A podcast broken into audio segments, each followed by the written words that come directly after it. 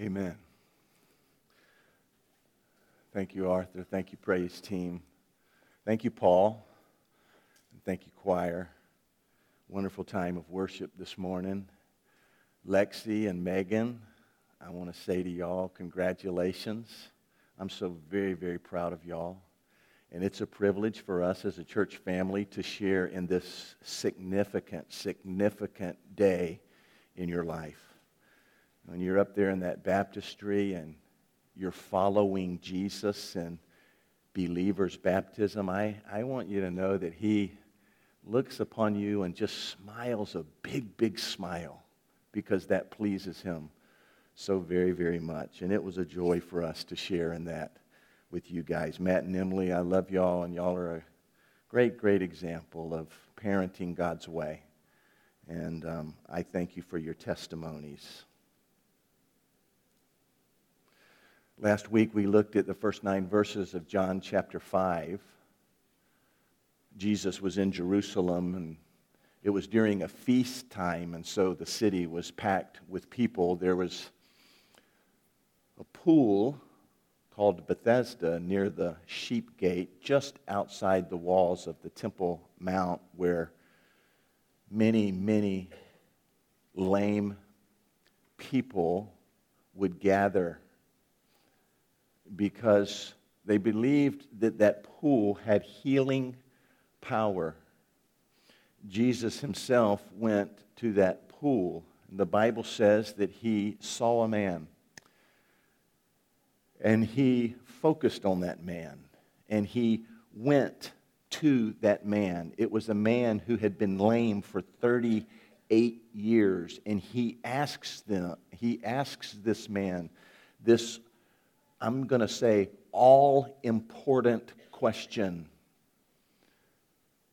Do you want to be healed? Do you want to be changed?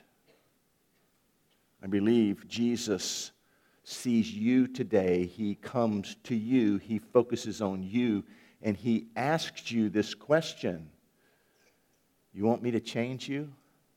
Do you have a desire in your heart to be changed? when he asked the man this question, his response was something like this I've been trying for 38 years to be changed. My plan hasn't worked very well. And Jesus said, Well, here's my plan get up, take up your bed, and walk.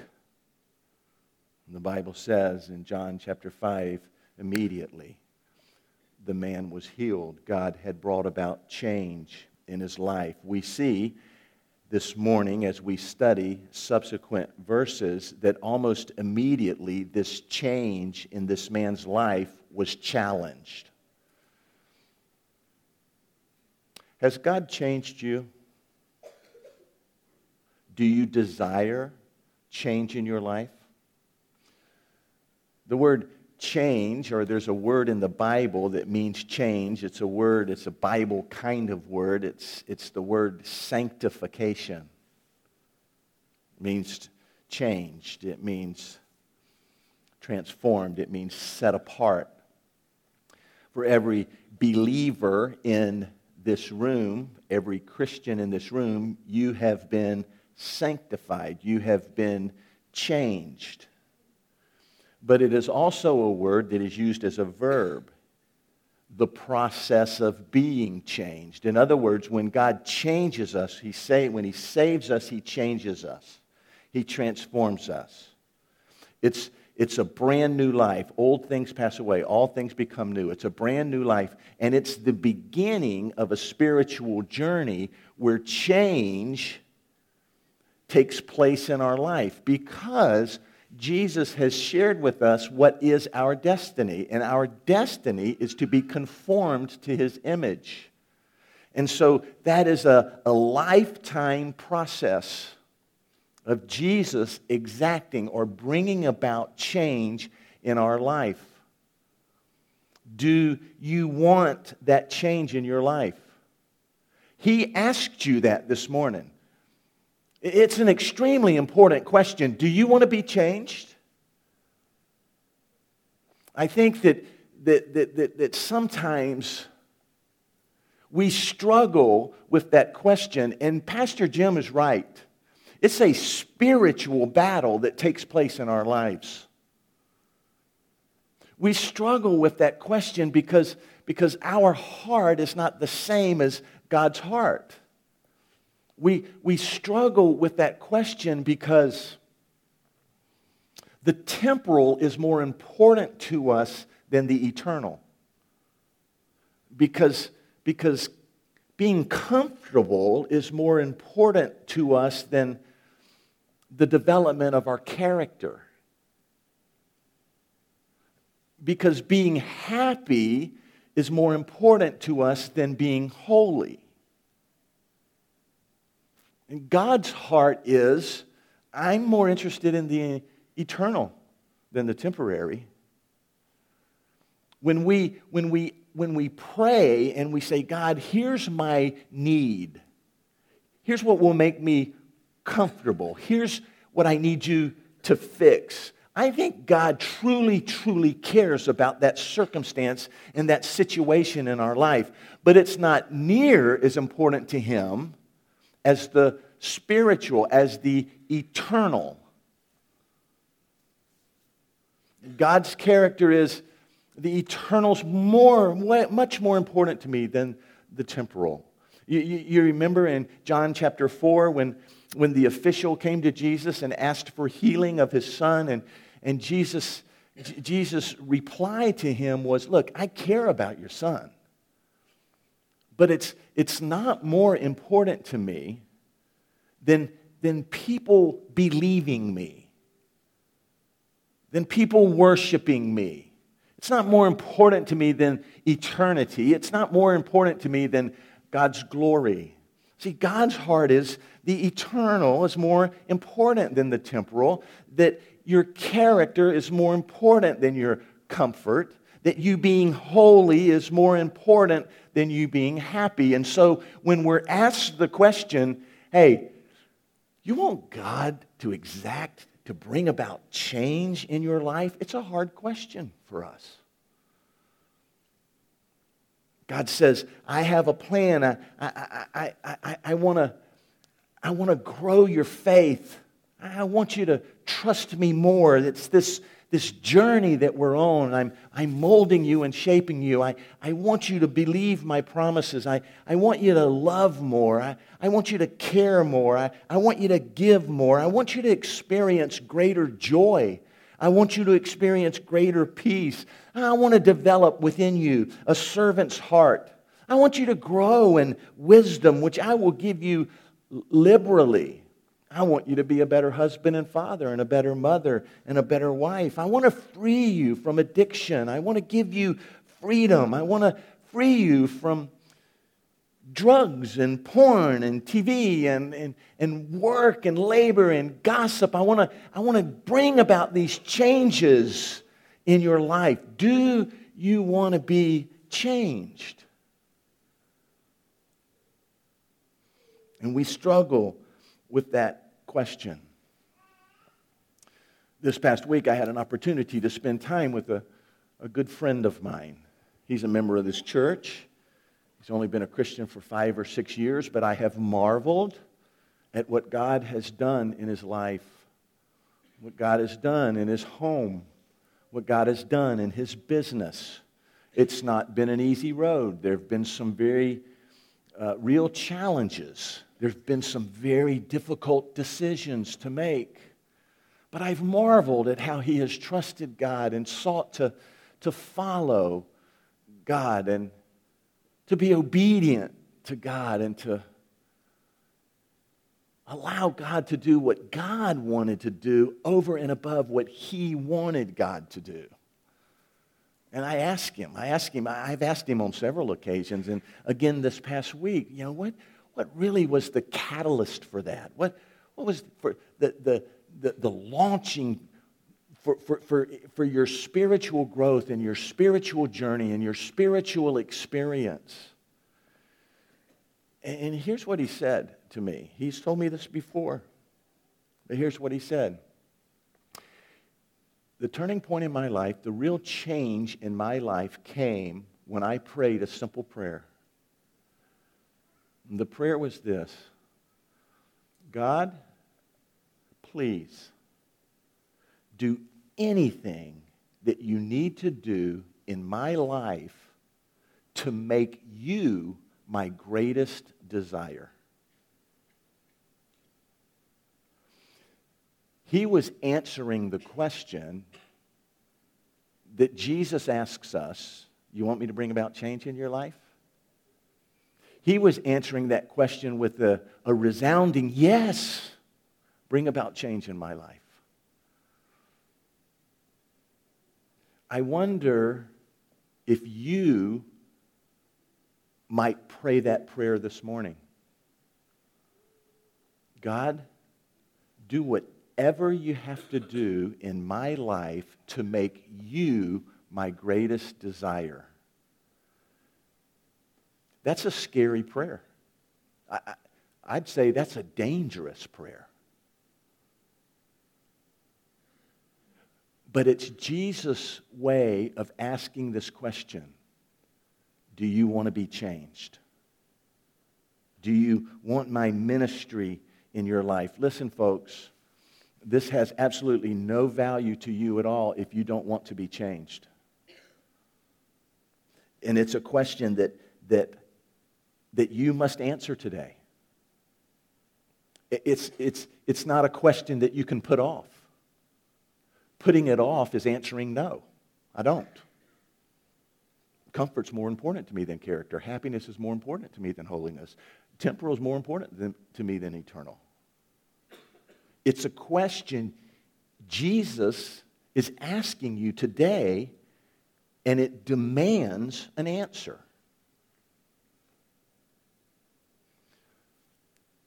We can seek change in our lives by our own plan. That's what this man by the pool did. He had a plan. Or we can allow God to do what God needs to do in our life to change us. In other words, we can submit to God's plan rather than our own. Jesus' response when you tell him, I want to be changed, I want you to change me, I want you to be involved in my life, his response is going to be something like this Get up, take up your bed, and walk.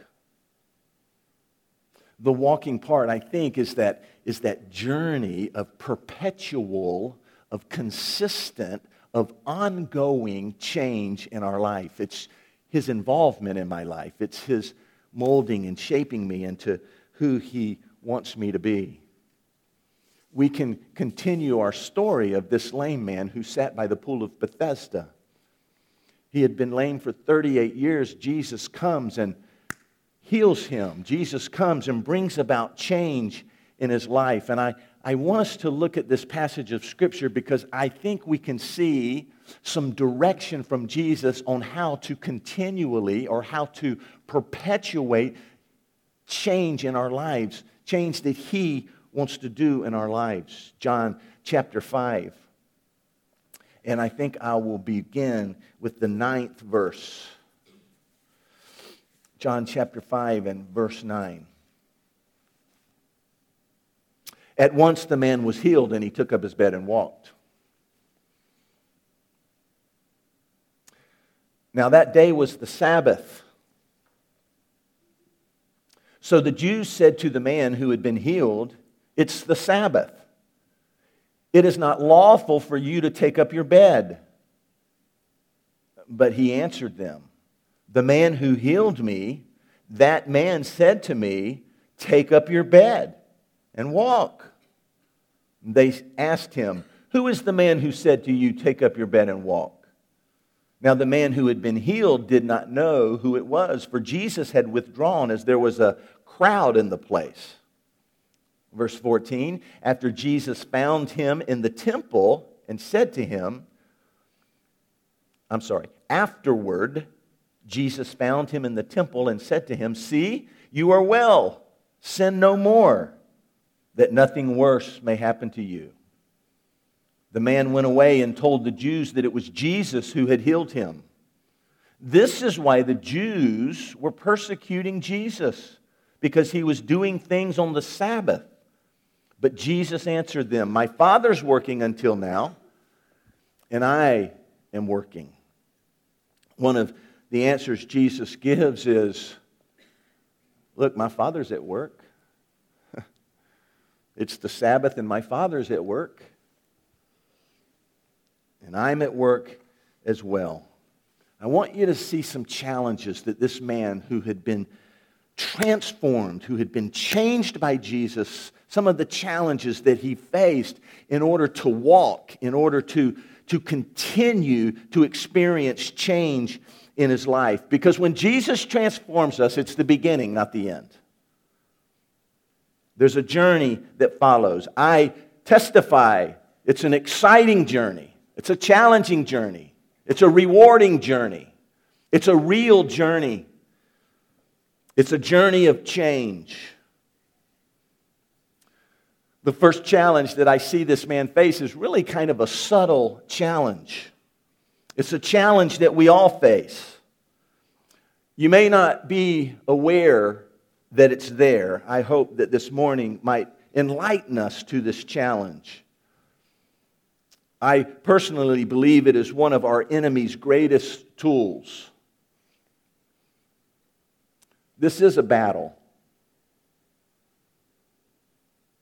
We have an enemy who would desire that we not experience God's change in our life.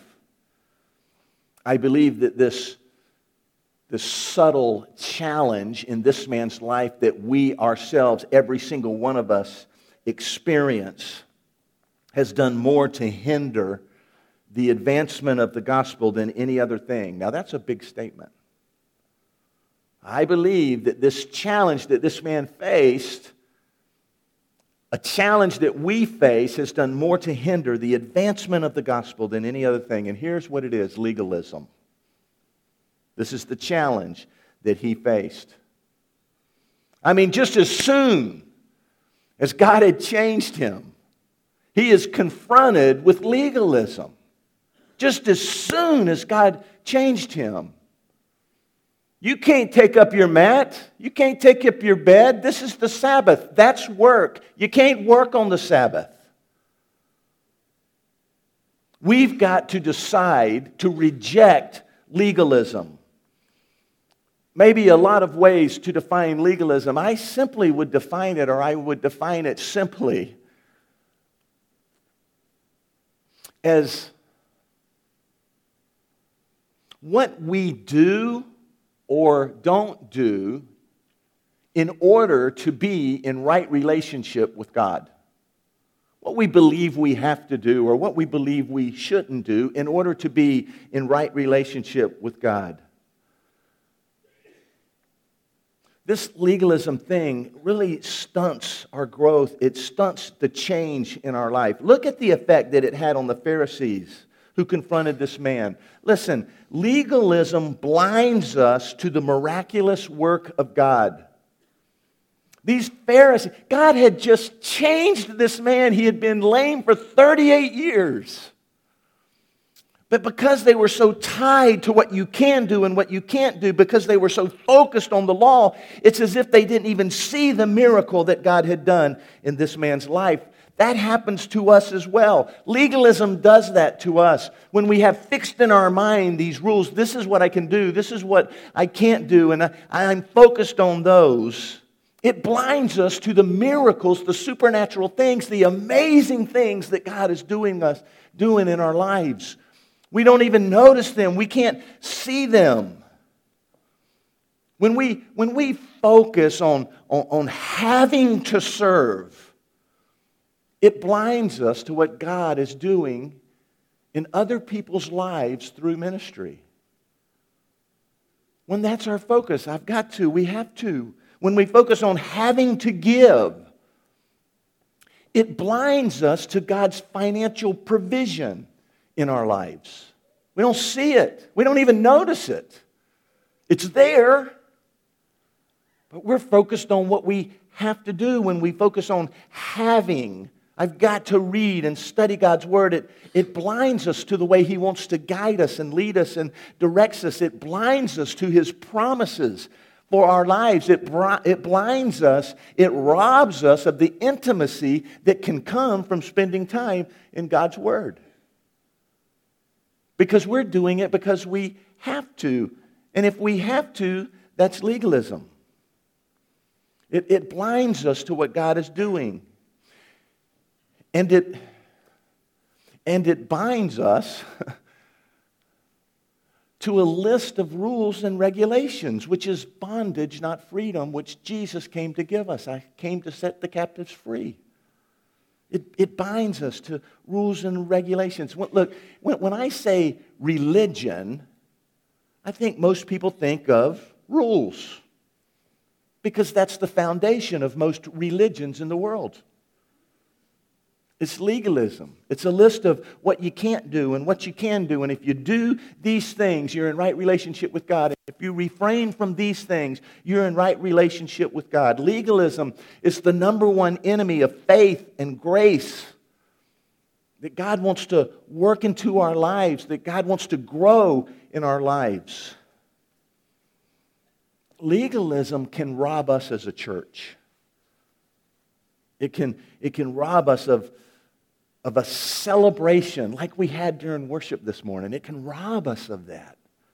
A celebration of our relationship with the King. It robs us of joy, of intimacy with Jesus. These religious leaders, these rabbis, these teachers, these Pharisees, they had a whole bunch of rules. The Ten Commandments, that wasn't good enough for them. They had to take each commandment and make commandments under each one. What does it mean to keep the Sabbath holy? They took that commandment and they wrote 24 chapters of rules on how to keep the Sabbath holy. Crazy, right? But we do that. We make up rules. There's, there's people in this room this morning, probably more than not, that are in bondage to rules that aren't in the Bible anywhere. and we're in bondage there. So we have to be careful of our criticism of the Pharisees when, when, when, when in so many ways we act like the Pharisees. We, we act like the Pharisees when we, when we hold on to, to traditions above God's purposes. We hold on to those, they're important to us. We're doing things, we've, we're, we're doing things that we're doing them because we've always done them. That's the way we've done them. That's the way I was raised. When, when we're doing that, we're robbing God of the opportunity to do what He wants to do. It's legalism. That's what it is. We have a freedom to worship in a, a culturally relevant way. We have a freedom to do that. Man, when I was growing up, when I was Lexi and Megan's age, there was no drums on the platform, right? There was an organ and a piano. Because that's in the Bible.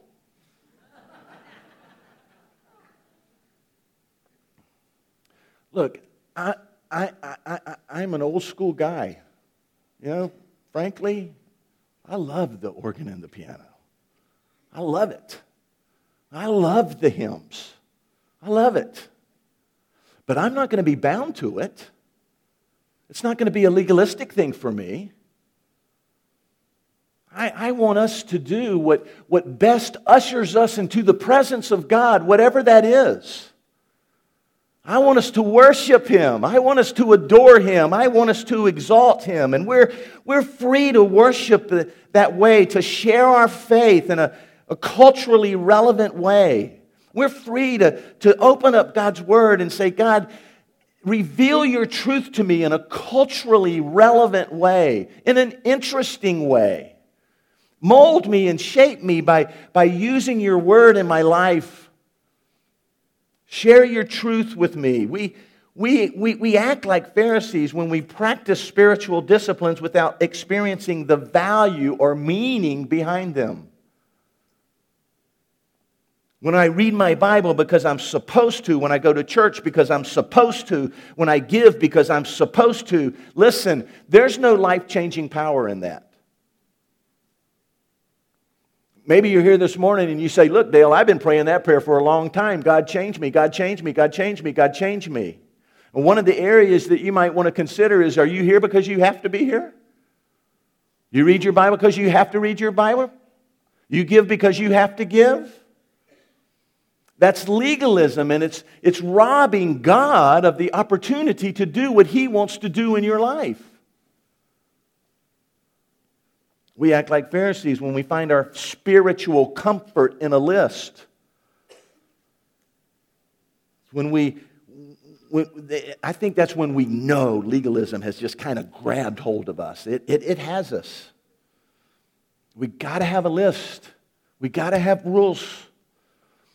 Uh, I want you to know this morning following rules takes less work than following Jesus. It's more comfortable than following Jesus. It doesn't require faith. And without faith, it's impossible to please God. I believe, though, that the real danger in legalism is that it's false holiness. God wants to make us more and more holy. He wants to affect this change in our life. And Satan has a victory, our enemy has a victory in our lives when we think to ourselves, well, I must be holy. I keep all the rules. You can keep all the rules and not grow in your relationship with God. We've got to, we've got to make a decision to reject legalism. I, I, I think legalism especially preys on young believers, on new Christians. I, I'm scared to death that we perpetuate that. Those who lead, those who teach, those who are mature in the faith.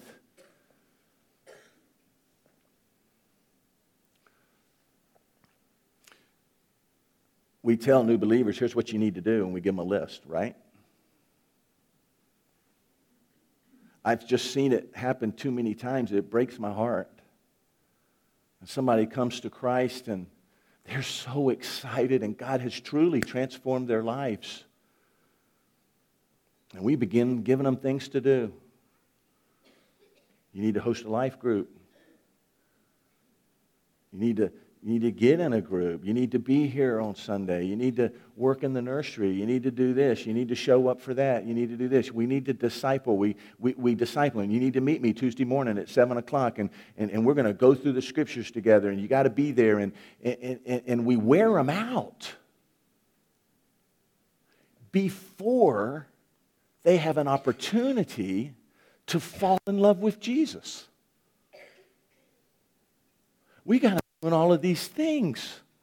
They've just began this, this intimate relationship with Jesus. It's a, it's a relationship. It's one that, that we, it, we, it starts at a certain place, and then the more time you spend together, the more time, the more you fall in love. The more you fall in love, the more you know. You know, and, and, and, and these new believers, we, we've got to we've got to walk alongside them. We've got to encourage them. We've got to show them how it is that we have this intimacy with Jesus, how we fall in love with Jesus. We need to be more uh, focused in on, on how was your week and tell me about some of the struggles and tell me about some of the victories. And, and let me show you how the Bible teaches us that Jesus was involved in that. And that's one of the way Jesus guides us. And that's an expression of Jesus' love for you and teaching how to fall in love with Jesus before we start telling them that all of these things, this is what you got to do.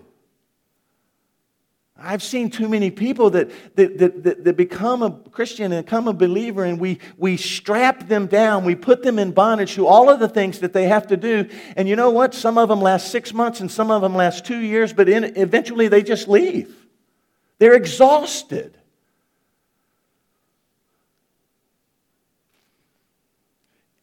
And that's a result of legalism.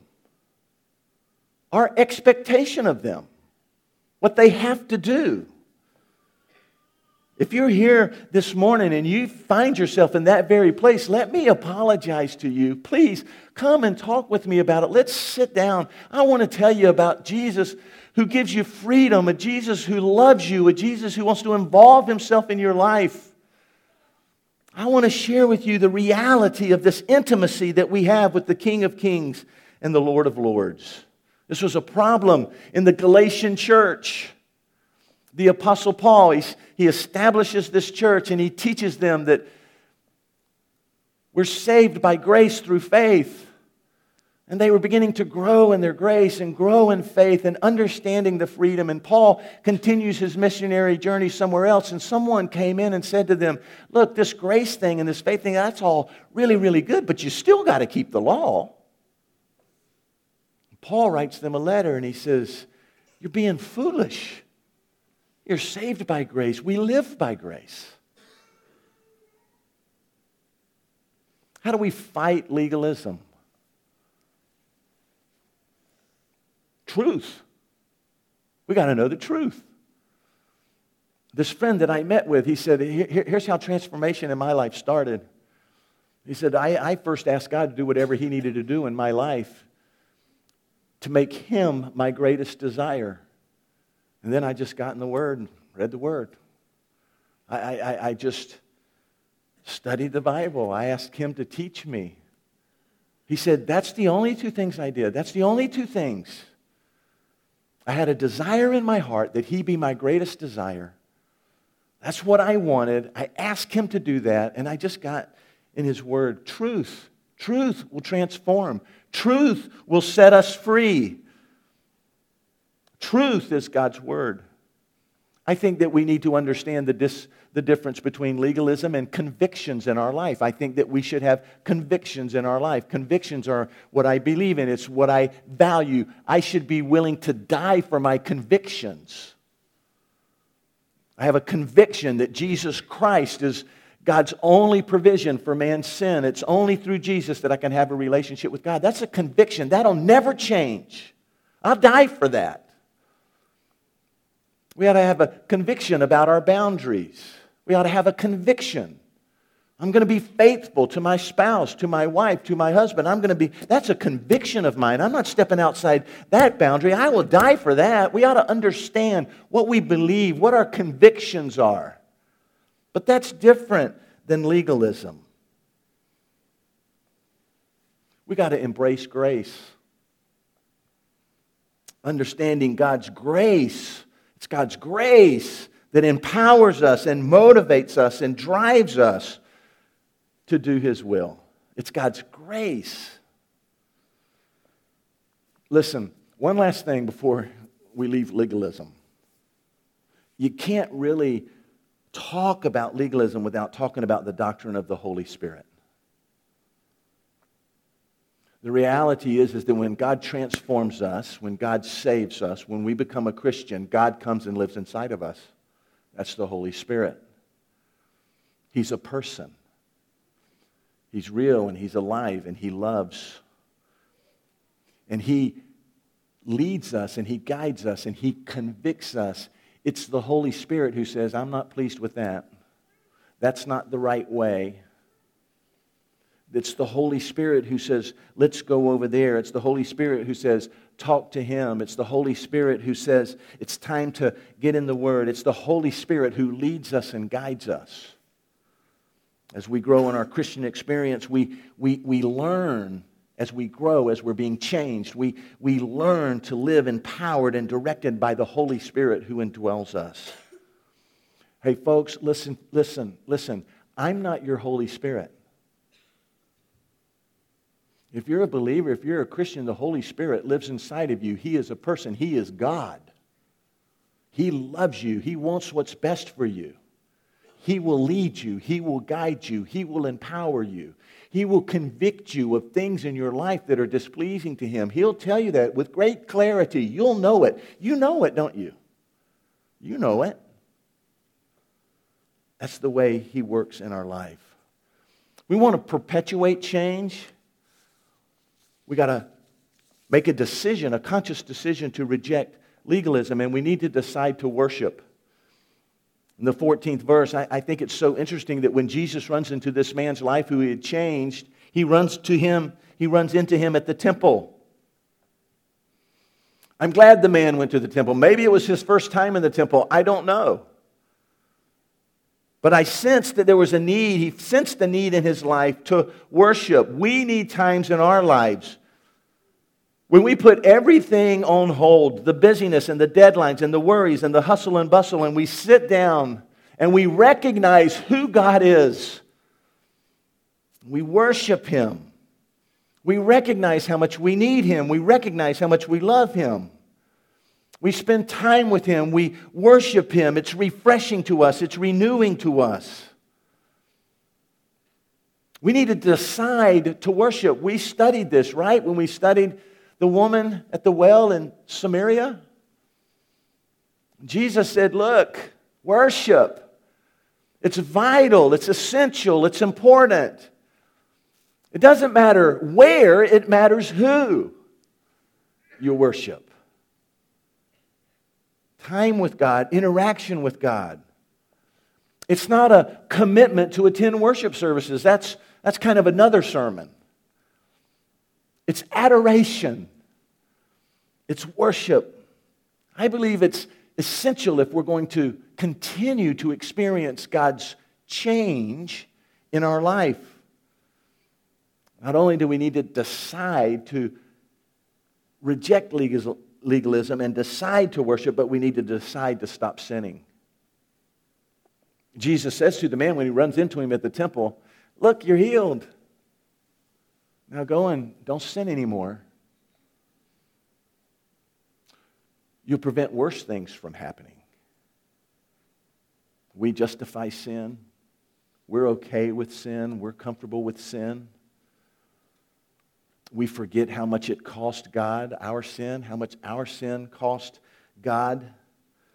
We think there's no consequences to sin. Oh, there's consequences to some sin, but this sin over here in my life, nobody's getting hurt. Jesus says, Stop sinning that nothing worse will happen to you. There is a consequence to sin. Listen, I can't stress this enough. I don't have the words to describe it enough. God hates sin. God hates sin. And He should, shouldn't He? It cost Him everything. My sin cost Him the life of His Son. My sin cost Him. No wonder He hates sin. God hates sin. God, grow us in our understanding of your hatred of sin. We can't be casual about it. We can't understate it. When the Holy Spirit who indwells us makes us aware of things in our lives that are displeasing to Him, we got to decide, we got to make a decision. I want to rid my life of these things. I, I believe that, that too many people become disappointed in the Christian life because they're doing everything right except they won't address this little sin over here. They just won't address it. You can, um, you can be in worship service every week. You can give in the offering every week. You can go to life group every time they meet. You can be in the Word every day. You can pray. You can share your faith. You can be an elder. You can be a deacon. You can be a life group leader. You can be a preacher and still be addicted to pornography.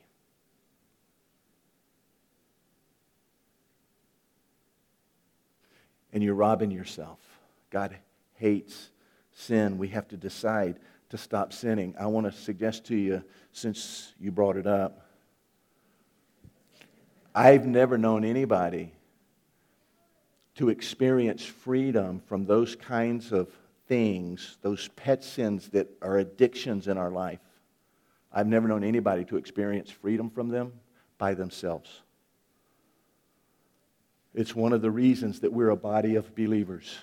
The Holy Spirit will empower you. It's the Holy Spirit's desire to free you from that. But I want to tell you something. You got to go to somebody and you got to tell them, I need some help.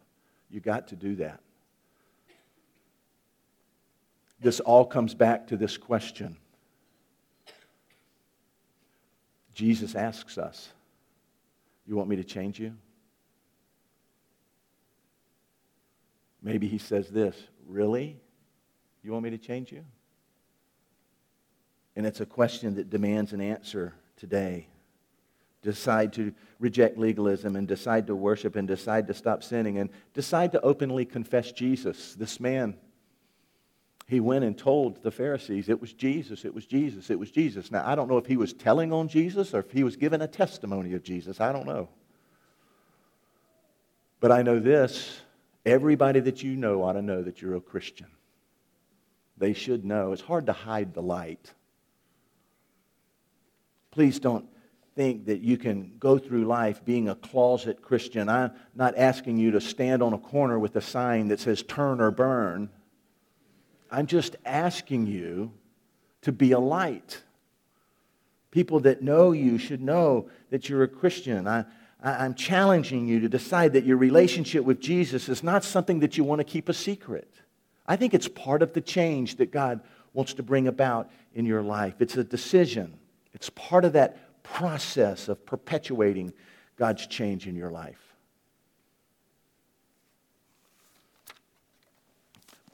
You need to answer that question. Here's a man who Jesus transformed his life, and immediately he began to be challenged on that change. God wanted to continue to bring about change in his life. God wants to continue to bring about change in your life. He's more interested in you being holy than you being happy. He's more interested in your character than your comfort. He's more interested in the eternal than the temporal. And we rob ourselves when we get those things upside down in our lives. We rob ourselves. We rob ourselves. We think that we're helping us ourselves, but we're robbing ourselves. So here's the question, and I'm done. Would you be willing to pray a prayer today like this? God, do whatever you have to do in my life to make you my greatest desire. It's a dangerous prayer. God, do whatever you have to do in my life to make you my greatest desire. You have time this morning if you want to come and pray at the front. We're going to let you do that without us interrupting you. If you would like for someone to pray with you, we've got people that would love to pray with you. Come and just tell me, I'd like for someone to pray with me. It's a life changing moment. It's your choice. I want to invite you to stand.